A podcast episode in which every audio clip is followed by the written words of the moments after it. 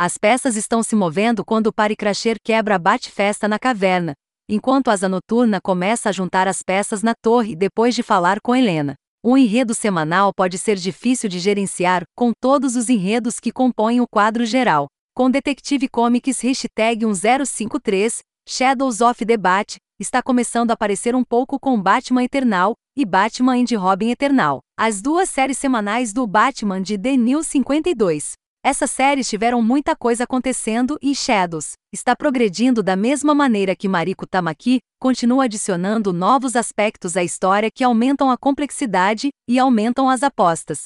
As sequências de abertura se concentram nos Paricrashers, os bandidos fantasiados que administram as drogas que devem um pouco ao Coringa por sua aparência. Não está claro se isso é uma conexão real ou simplesmente uma direção errada. Curiosamente, essa questão dá um pouco de complexidade a eles, pois eles não apenas mostram desconfiança do Dr. Ware, mas também derrubam a família Bat na caverna. Não a caverna de Bruce sob a mansão Wayne, mas a caverna que fica embaixo de Gotham City. Enquanto isso, na Torre Arkham Asa Noturna visita Nero 19 e Helena, e obtém pistas suficientes para levá-lo ao pirata psicopata.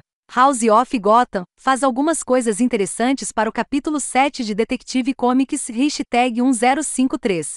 Esta história continua a acompanhar o desenvolvimento de seu protagonista sem nome. No entanto, uma releitura do número 1047 pode apontar na direção certa. Parece óbvio que houve uma ligação entre as duas histórias que correm simultaneamente na Detective Comics, mas não é descaradamente óbvio. Sabemos que esses eventos estão ocorrendo no passado, e vimos Jason Todd como Robin na última edição. E nesta edição vemos Bunny presumivelmente libertando os presos do Arkham Asylum, que fazia parte do enredo seminal de Knigfall. É outra conexão interessante com a continuidade, além de ser uma história que adiciona outra dimensão ao jovem protagonista. O único aspecto negativo real é que um novo leitor pode não ser capaz de descobrir exatamente o que está acontecendo. No entanto, ainda é uma questão interessante para um novo leitor com tantos elementos surpreendentes.